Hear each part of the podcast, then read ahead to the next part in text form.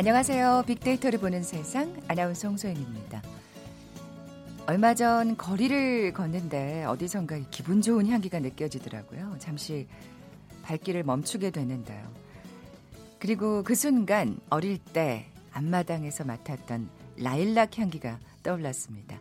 아, 라일락의 계절이구나. 잠시 어릴 적 추억에 잠겼죠. 이렇게 향기를 통해서 과거의 일을 기억해내는 걸 프루스트 현상이라고 하는데요. 과거의 기억들은 서로 긴밀하게 연결돼 있어서 감각 신호 가운데 어느 하나만 건드려줘도 전체 기억도 되살릴 수 있다는 거죠. 저도 잠시 만난 이 라일락 향기로 따뜻했던 동심의 세계, 그리운 친구들까지 떠올렸습니다. 라일락 향기가 가득한 계절의 여왕 5월입니다. 새로운 한 주가 시작됐어요. 이번 주도 바쁜 일상이겠지만 어, 잠시만이라도 꽃길 산책, 추억 여행 놓치지 않으셨으면 좋겠네요. 지난 주말에도 전국 곳곳의 봄꽃 명소에는 봄꽃 축제를 즐기려는 많은 나들이객들로 붐볐습니다.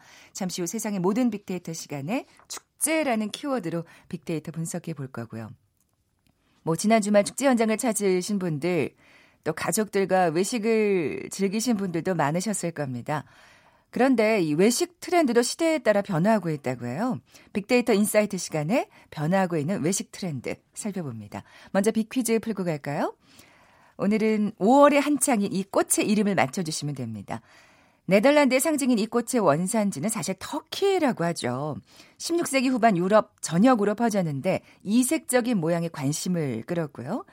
특히 귀족이나 대상인들 사이에서 크게 유행하면서 순식간에 귀족의 상징이 된 이 꽃, 신분 상승의 욕구를 짓는 사람들에게 인기가 높아졌다고 합니다. 아주 화려한 모습을 가진 이 꽃의 꽃말, 사랑의 고백, 매혹, 영원한 애정이라고 하나요?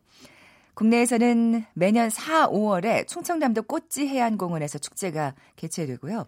이 축제는 세계 5대 이 꽃의 축제 중 하나로 손꼽힌다고 합니다.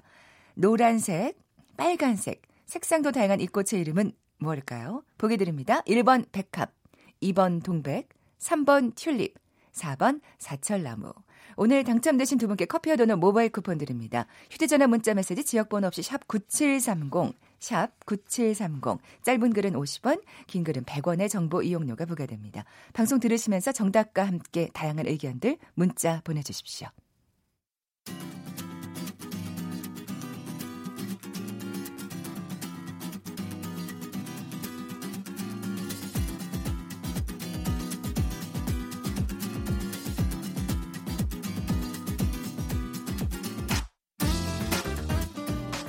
데이터는 시그널이다.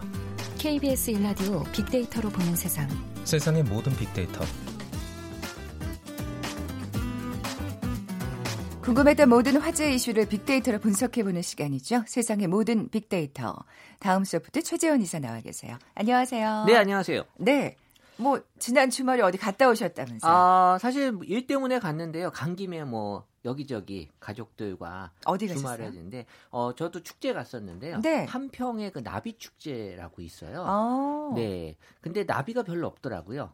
사람만 많고. 그러니까 이제 그래서 축제가 이제 목적은 있지만 그 목적이 그렇게 중요하지 않는 것 같구나. 우선 가서 뭐 그 자체가 맞아요. 거죠. 그러니까 네. 가족끼리 가서 맛있는 거 먹고 이제 나들이 한다. 맞아요. 먹고 보고 체험하고가 어떻게 보면 축제의 3요소인데 너무 그 목적으로 기대하고 가시면 실망할 수 있어요. 제가 보기에 축제는 그냥 네. 축제다. 그래서 네. 나비는 한 마리는 보신 거죠? 한 마리는 더 있어요. 아, 그럼, 네. 그럼 됐고요. 네. 자, 어쨌든 이렇게 5월에 다양한 축제가 열리잖아요. 네. 예. 그래서 이 가족끼리 즐길 수 있는 축제가 바로 5월 축제고요. 사실 우리 축제하면 또 10월 축제는 이제 대학 축제가 보통 아. 10월의 축제라고 네네. 볼수 있는데 어쨌든 지금은 이제 5월 축제도 예전보다 많아지고 있습니다. 그래서 음. 4년간 축제 연금량을 비교해 보면 사실 봄과 가을이 다른 계절에 비해서 특히 높다는 걸 알 수 있는데 그러네요. 그 중에서 5월이 꾸준하게 증가가 되고 있구나. 어. 이젠 5월도 축제의 계절이다라고 할 만큼 많은 사람들이 5월에 축제에 대한 기대와 관심이 높아지고 있다라는 걸 알 수 있어요. 네, 네. 어떤 축제가 있는지 또 인기가 있는지 궁금해요. 일단 5월에요. 사실 얼마 전에 잠실에서 불꽃 축제가 있었어요. 사실 이게 어 작년에 있고 이제 올해 또 있었는데 네. 어 이게 또 하나의 어떻게 보면 이제 5월 축제로 자리 잡지 않을까. 우리 보통 10월에 여의도에서 불꽃 축제 하잖아요. 네, 네. 이런 식으로 이제 5월에 아. 이 잠실에서 불꽃 축제도 제가 보기에는 하나의 또 볼거리로 많은 관심을 가질 것 같고요. 몰랐네요. 네. 불꽃 축제 했었구나. 네, 네. 지금 관심을 가져요. 이 국내 뉴스가 중요합니다. 네, 어, 네, 네. 그리고 이제 5월 또 석가탄신일을 맞이하면서 이 연중 축제 또 이, 음. 어, 다시 진행이 됐었죠. 네, 네. 그리고 이제 벚꽃이 지난 다음에 찾는 꽃이 바로 튤립입니다. 음. 그래서 이제 튤립 축제가 또 태안에서 열리죠.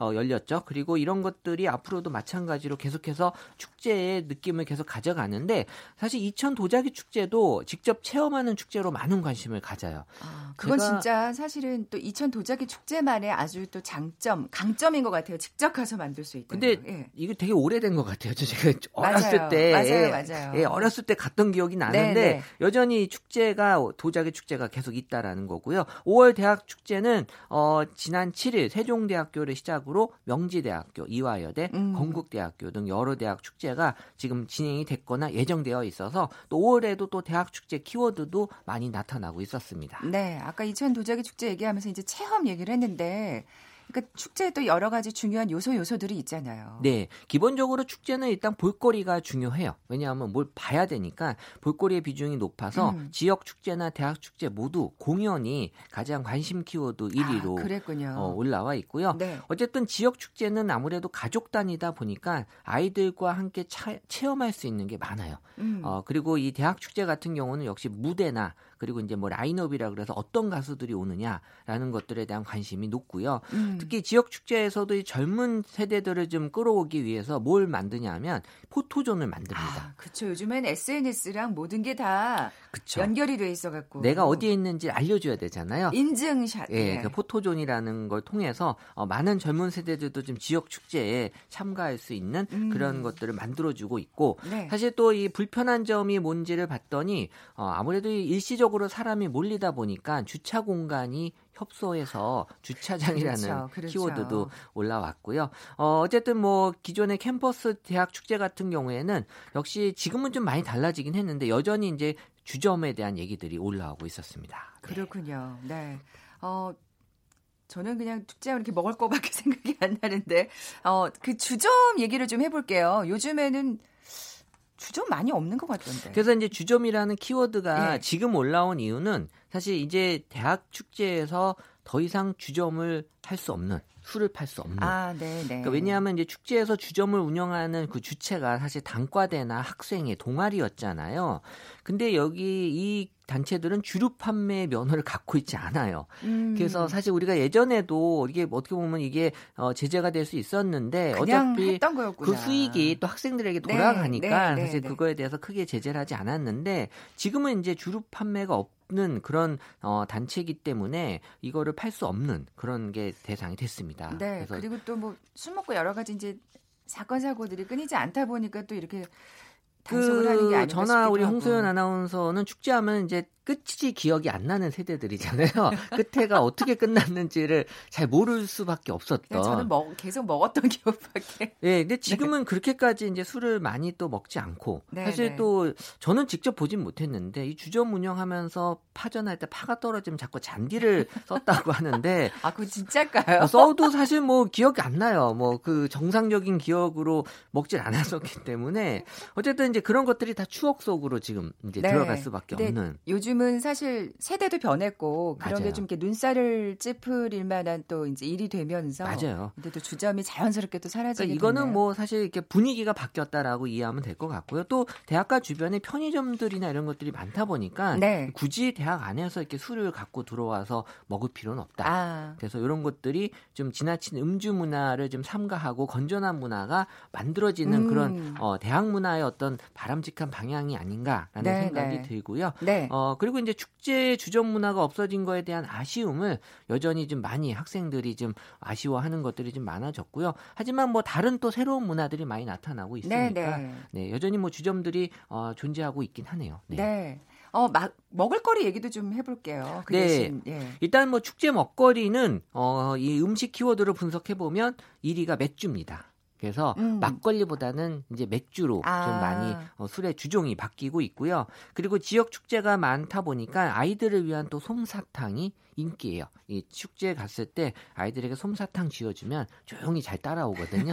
그래서 이제 솜사탕. 키워드 또 이제 더워지면서 또 아이스크림 키워드 올라오고 있고요. 또 지금은 이제 축제 때마다 이제 푸드 트럭 같은 것들이 이제 많이 들어오다 보니까 그 간단하게 먹을 수 있는 꼬치나 핫도그 이런 것들도 많이 있고 또 맥주엔 또 치킨이 빠질 수가 없죠. 어, 치킨 같은 그런 음식들이 지금 축제 먹거리로 많이들 인기를 끌고 있습니다. 네. 네. 아유 진짜 축제 가서 꼬치 막 이런 그리고 요즘 또 유행하는 그 소떡소떡 이런 거. 그렇죠. 그것도 있어요. 예, 네. 먹고 싶다는 생각이 드네요. 아까 가수 얘기하셨잖아요. 네. 공연이 제일 중요하다 보니까 네. 좀 인기 있는 사람들이 또 따로 있을 것 같은데. 사실 대학 축제 언제부턴가 이제 라인업 어떤 가수들이 오느냐가 또 그 대학의 네, 네. 또 어떤 그 인기를 가늠할 수 있는 지표가 됐었거든요. 요즘은 좀 아이돌 아닌가요?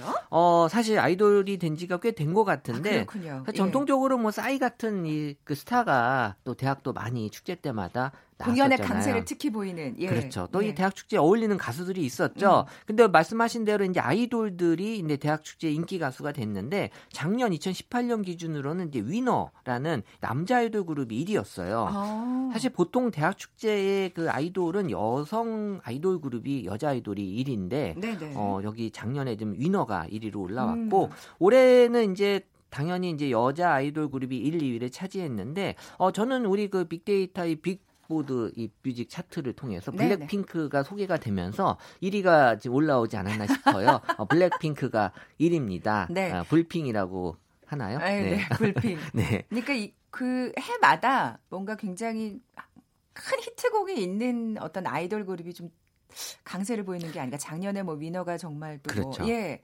네, 노래 때문에 그리고 이제 딱 그 시기에 끌었다면. 맞춰서 하는 예, 약간의 예. 의도도 있어요. 제가 그렇겠죠. 보기에 딱그 그렇겠죠. 대학 축제 그 시즌 앞서갔고 네네. 뭔가 화제를 불러일으키는 그런 의도도 제가 보기엔 있어 보이고 음, 2위는 역시 이제 우리 트와이스가 어, 2위를 어, 차지했네요. 아유 그랬군요. 네, 트와이스는 매년 인기가 있습니다. 뭐 네, 올해만 네. 있었던 건 아니고요. 음. 그 외에도 이제 지역 축제는 역시 또 행사에 여행하면 빠질 수 없는 홍진영 씨 가 아, 역시 이런 또- 분들이 이제 또 강세를 보이는 거죠 공연 때. 맞아요. 예. 또 역시 이 축제 공연의 왕, 또 월드스타 싸이도 꾸준하게 지금 인기 키워드로 올라오고 있어요. 네. 아 진짜 우리 대학 다닐 때하고 정말 달라졌네. 그때는 통기타 가수. 그러니까 그때랑 비교해 보면 분위기 많이 달라요. 네. 그때랑은. 네, 예. 예. 어, 그 가족과 함께 좋은 국내 여행지를 좀 소개해 주시면 좋을 그러니까 것 5월 같은데. 또 예. 가정의 달을 맞이하면서 가족들과 또 나들이 많이 하는데요. 이건 뭐 비단 축제가 목적이 아니어도 어, 어떤 여행을 또 5월에 많이 가시는데 그러시잖아요. 특히 가족과 함께. 맞아요. 예. 그래서 어, 또 어버이날 맞이해서 부모님 모시고 또 가시는 경우 많은데 아무래도 이제 제주도를 많이 선호하는 것 같아요. 그래서 또 이 제주도라는 이 지역이 사실 1년 12달 항상 인기 있는 지역이긴 하지만 또 네. 5월에도 인기가 높은 지역이고 그리고 또 빠질 수 없는 지역 부산이 있죠. 음. 그래서 부산이 2위고 그리고 이제 경주나 강릉, 속초, 여수 이렇게 어 사실 가정의 달 5월에 맞이하면서 인기 있는 지역 키워드가 이렇게 올라왔는데요. 사실 이 지역들은 뭐 항상 많이들 가는 맞아요. 지역인 것 같아요. 근데 또 네. 그렇게 생각하면 아, 꼭 근데 가는 데만 또 가게 되는 또 그런 아쉬운 점이 또 없잖아 있다는 생각도 들고. 근데 이번에 네. 제가 들은 얘기긴 한데 네. 사실 이그 강원도 지역에 산불이 있었잖아요. 그렇죠. 그래서 많이 또 가주셔야 돼요. 많이 가길 기대했는데 네. 그러면서 남해 쪽으로 좀 많이 몰렸다 그래요. 아, 그래서 사실 또 우리가 뭐 즐기는 것도 좋지만 가서 또 같이 어려움을 나누는 음. 의미도 분명히 있기 때문에 어, 지금이라도 좀 강원도 그러니까요. 지역을 어, 가서 좀 어차피 뭐 다른 것들 다 볼 수 있다고 하니까 그렇죠. 어, 가는 게 예, 좋을 것 예. 같아요. 네. 이번 주에 또 주말에 여행 계획하시는 분들 있으시다면 네. 또 강원도 좀 한번 참고해 보셨으면 좋겠네요. 남해 사람 너무 많아서요. 어, 되게 불편하기도 해요. 아, 알겠습니다. 하지만 그래도 볼거리는 다 많아요. 네. 네, 네. 마지막으로 비퀴즈 내주고 가세요. 네, 오늘은 꽃 의 이름을 맞춰주세요. 네덜란드의 상징인 이 꽃의 원산지는 사실 터키라고 하죠. 아주 화려한 모습을 가진 이 꽃의 꽃말은 사랑의 고백, 매혹, 영원한 애정입니다. 국내에서는 매년 4, 5월에 충청남도 꽃 소치 해안공원에서 축제가 개최되는데요. 노란색, 빨간색 색상도 다양한 이 꽃의 이름은 무엇일까요? 1번 백합, 2번 동백, 3번 튤립, 4번 사철나무. 네, 정답 아시는 분들 저희 빅데이터를 보는 세상에 지금 바로 문자 보내주십시오. 휴대전화 문자 메시지 지역번호 없이 샵 9730, 샵 9730입니다. 짧은 글은 50원, 긴 글은 100원의 정보 이용료가 부과됩니다. 아까 예 우리 최 이사님도 살짝 이 고추 축제 얘기를 언급해 주셨는데 지금까지 다음 소프트 최재원 이사 함께했습니다. 고맙습니다. 네, 감사합니다. 잠시 정보센터 헤드라인 뉴스 듣고 돌아올게요. 북한 매체들이 개성공단 재가동과 한미 군사훈련 중단을 주장하며 연일 대남 압박을 이어가고 있습니다. 홍남기 경제부총리가 모레 총파업을 예고한 버스노조 지도부 등과 비공개 회동을 가졌습니다. 연 24%의 이자를 주겠다고 지인을 속여 수십 차례에 걸쳐 8억 원을 가로챈 사기범에게 징역형이 선고됐습니다.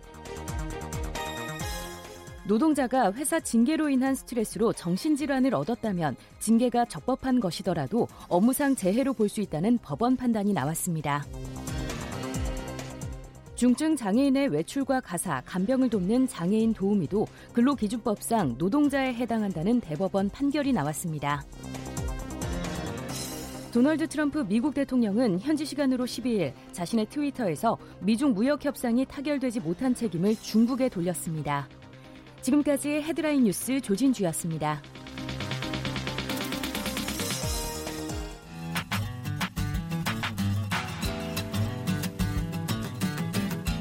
마음을 읽으면 트렌드가 보인다. 빅데이터 인사이트. 타파크로스 김용학 대표가 분석해드립니다.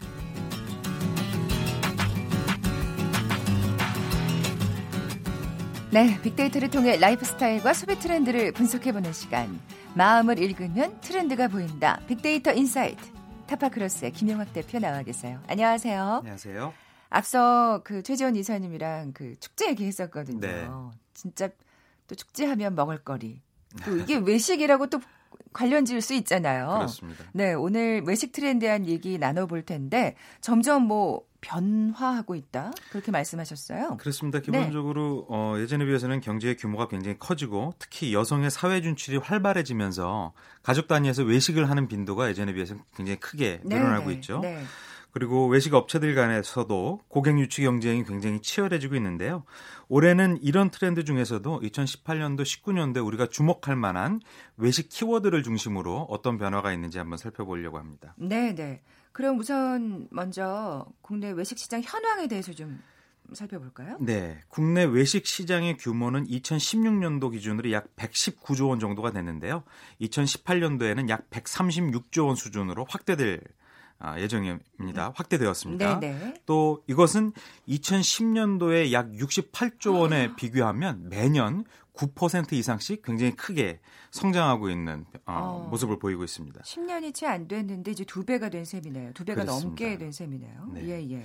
다만 최근에 프랜차이즈 외식업은 좀 주춤하고 있는데요. 성장세가. 진짜 요즘에 프랜차이즈 그 음식점을 잘 볼 수가 없어요. 예. 맞습니다. 아, 산업통상자원부의 2018년 프랜차이즈 산업 실태조사 결과를 인용을 하면 2017년도에 외식업 가맹본부의 매출액은 약 12조 1천억 원으로 2015년도 16조 5천억 원보다도 크게 후퇴한 상태이고요. 음. 어, 대표적인 이유로는 각종 규제라든지 아니면 내수 불황이나 어, 포화 경쟁이 어, 단기적인 이유가 될 것 같고요. 네, 네. 이것 외에도 가정 간편식 시장의 확대라든지 또 골목 상권에 개인 이 운영하는 맛집의 부상 같은 음. 것들이 부가적인 요인이 될 것 같습니다. 그러니까 좀 이렇게 개성 있는 맛집을 찾아다니는 네. 그렇습니다.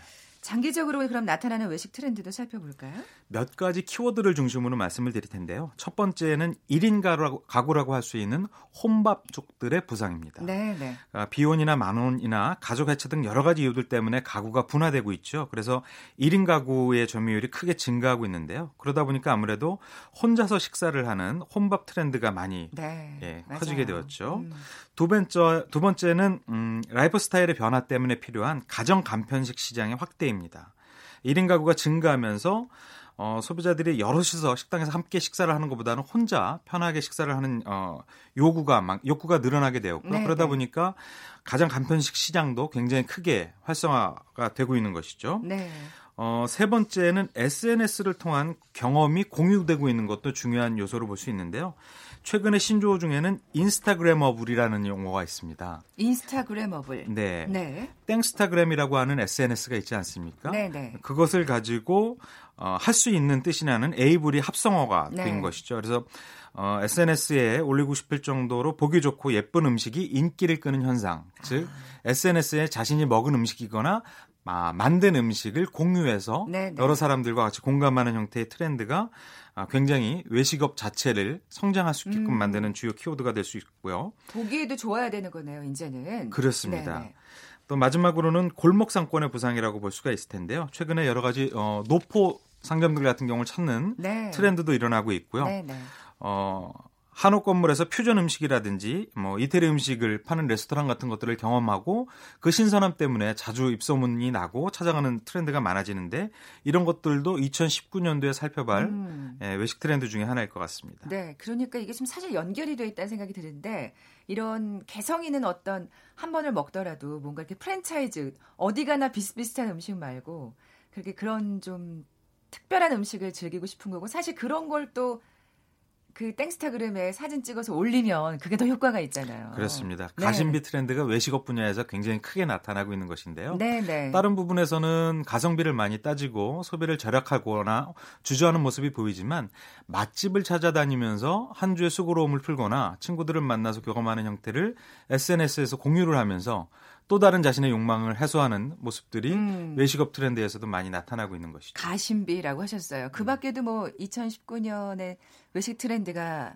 어떤 특징이 있을 것 같은데. 네, 첫 번째는 비대면 서비스가 강화되고 있는 측면이 두드러질 것 같습니다. 최근에 외식업 공급자 관점에서도 비용이 많이 들거나 혹은 소비자 관점에서도 부담이 되는 풀 서비스 는 많이 줄어들게 되고요.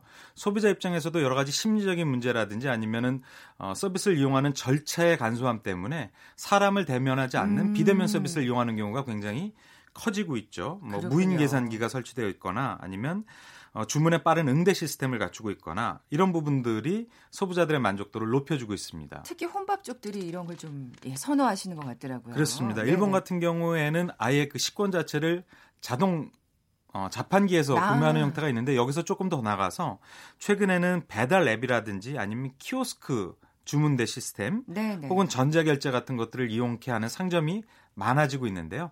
오히려 이런 서비스를 이용하면서 소비자들의 만족도도 높아지고 있는 것이죠. 아 점점 사람을 만나는 일이 줄어드는 것 같긴 한데 그렇습니다. 그리고요.